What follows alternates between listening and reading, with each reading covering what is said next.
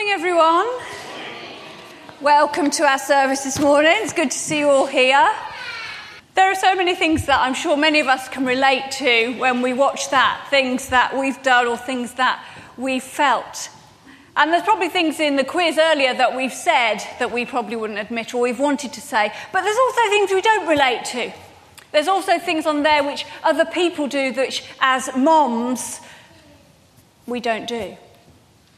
There's those who are good with the sick bucket and those of us who aren't good with the sick bucket and leave it to other people. there are things that we're good at and things that we are not. I went onto the internet and I decided to do a quiz entitled How Good a Mother Are You? I don't know why I did this.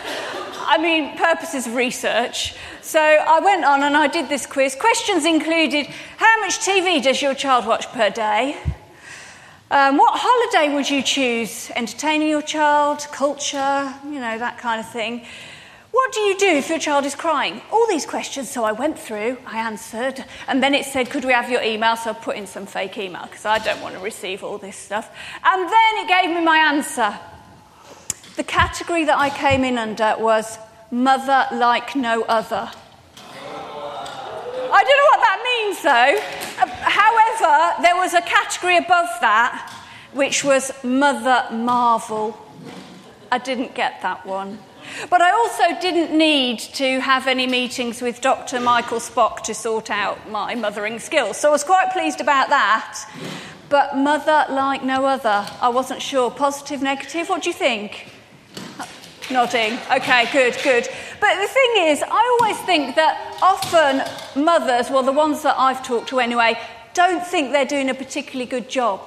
Nine times out of ten, they would think that they've made mistakes, that they've done things wrong, that actually their mothering skills aren't that brilliant. And they look in the playground and they see all these mother marvels who are just doing wonderful things and looking ever so happy, and all their children look very neat and lovely and have got to school on time. Whereas the rest of us are thinking, oh no, I'm just such a failure. But actually, when you talk to the Mother Marvels, they're not really Mother Marvels. They themselves are struggling with lots of other things as well. Because everyone is different. And each one of us are different people. Some of us have known our mothers from birth. They are our birth mothers and they've looked after us and cared for us. Whereas others of us, our mothers are different. They're people who have come into our lives later on and they're now caring for us and looking after us. For some of us, mothers are those wise women who have said things to us along the way or took us under their wing and helped us. They're of no relation to us at all, but we see them as our mothers, as our grandmothers, as people who nurture us. For some of us, our mothers have been men, men who have looked after us and cared for us and nurtured us as well. Because Mothering Sunday, yes, we celebrate mothers and we celebrate women, but it is about those who have nurtured and cared and loved us. Many times we see that in the church as we interact with people of different ages and we look after each other and we care for each other. Mothers, you see, come in all shapes and sizes, not just those that the world tells us are mothers, but all those people who gather round us and who help us to get through life one way or another. So today we do give gifts, and we give them to all the ladies, whatever age you are, as a token of a thank you for mothers. But really, what we're saying is we're thanking all those people who have nurtured us and gathered round us and helped us to grow. So, what we normally do is we invite the children to come up, and we've got plants this year. You can tell that I haven't done this, can't you? Wonderful, thanks of David who's organised this. They've got a little Bible verse on and a ribbon, and there is one for, well, every woman child, hopefully, girl. I think it's about time for a story, don't you? Anyone fancy a story? Are you sitting comfortably? Oh, that's a surprise. Um, we all know this story, don't we? The story of, oh no, some of you don't, the runaway bunny. Oh, oh. Once there was a little bunny who wanted to run away. So he said to his mother, I am running away. If you run away, said his mother, I will run after you, for you are my little bunny. If you run after me, said the little bunny, I will become a fish in a trout stream and I will swim away from you. If you become a fish in a trout stream, said his mother, I will become a fisherman and I will fish for you.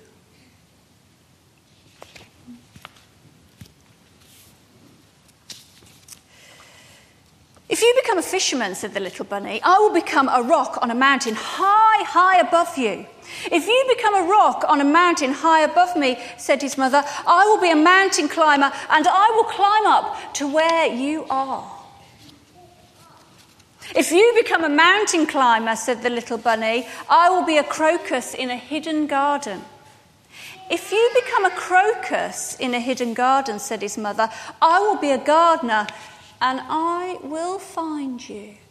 Oh, I don't think it was meant in that. I will find. I think it's meant in a loving way. If you are a gardener and find me, said the little bunny, I will be a bird and fly away from you. If you become a bird and fly away from me, said his mother, I will be a tree that you can come home to. If you become a tree, said the little bunny, I will become a little sailboat and I'll sail away from you. If you become a sailboat and sail away from me, said his mother, I will become the wind and I will blow you where I want you to go. If you become the wind and blow me, said the little bunny, I will join a circus and fly away on a flying trapeze. If you go flying on a flying trapeze, said his mother, I will be a tightrope walker and I will walk across the air to you. If you become a tightrope walker and walk across the air, said the bunny, I will become a little boy and run into a house. If you become a little boy and run into a house, said the mother bunny, I will become your mother and I will catch you in my arms and I will hug you. Shucks, said the little bunny.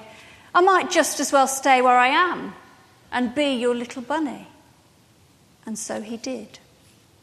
Have a carrot, said his mother. Do you know, I had this book before I had children, I was a youth worker, so, you know, I didn't just go around buying kids' books. But I had a few children's books, and I had this one, and I used to read it, and I thought, oh, that's a really good book because it shows us a bit of what God's love is like, that wherever we go, God will go after us and be with us. And I used to read it quite a lot, and it is a good book. But when I became a mother, I realised that behind all the running and the searching were a lot of feelings which I hadn't realised before. When I became a mother, I realised the love that there was for this little bunny. Because when I had my boys, I realised that actually I would do anything for them. And I feel so much for them. I didn't understand that when they hurt, I would hurt. What I didn't understand was that when they cried, I would desperately want to hug them. What I didn't understand was when they said they'd been lonely and sad at school and I wasn't there, my heart would break and I just wished I could have been with them. What I didn't understand was that when they wanted forgiveness, I would be all too willing to forgive. They didn't have to ask more than once. What I didn't understand was when they were upset because I, they'd been upset with me and we were not happy with each other is that I would want to heal that rift as quickly as possible. Because as a mother, I don't want things to be bad with my children. I don't want them to be hurt and upset. I don't want them to be suffering in any way. And it wasn't a love that I could control, like sometimes I felt this love and sometimes I didn't, and sometimes I have to try really hard. It was just there. And I'd have to control it in the way that I'd have to try and be harsh when I didn't want to be, because my love was just overflowing. And it made me catch a little glimpse, I think, of what God's love is like for us. Because, you know, sometimes as human beings, I think we can step back and think, well, yes, God loves us. He loves us very much, but actually, you know, he's probably a bit disappointed in how we're living our lives. And, well, he's a bit set back from us, so maybe he doesn't fully understand. Or, well, I'm sure he wouldn't like it that I'm doing this, so he really wouldn't want to be with me. But actually, thinking about how I love my boys, I think that's a tiny glimpse of how God must love me. That when I'm upset and I'm on my own, he's just longing to wrap his arms around me. When I've done something wrong and there's something between me and him, he's not standing there sternly going, Come on then, ask forgiveness. He's just longing to want to forgive me and to come and be with me. It made me catch a glimpse of the what people call the father heart of God, but the father, the mother heart of God. A God who has to control his overwhelming love for us and pours it upon us day after day after day. And that's what God feels for each one of us sitting here. So on Mothering Sunday, we may like it, we may not like it. We may enjoy it, we may not. But we can know that in our joy or our sadness, that God's love is pouring out upon us. That God longs to be with us. He wants to wrap his arms around us and he wants us to be okay.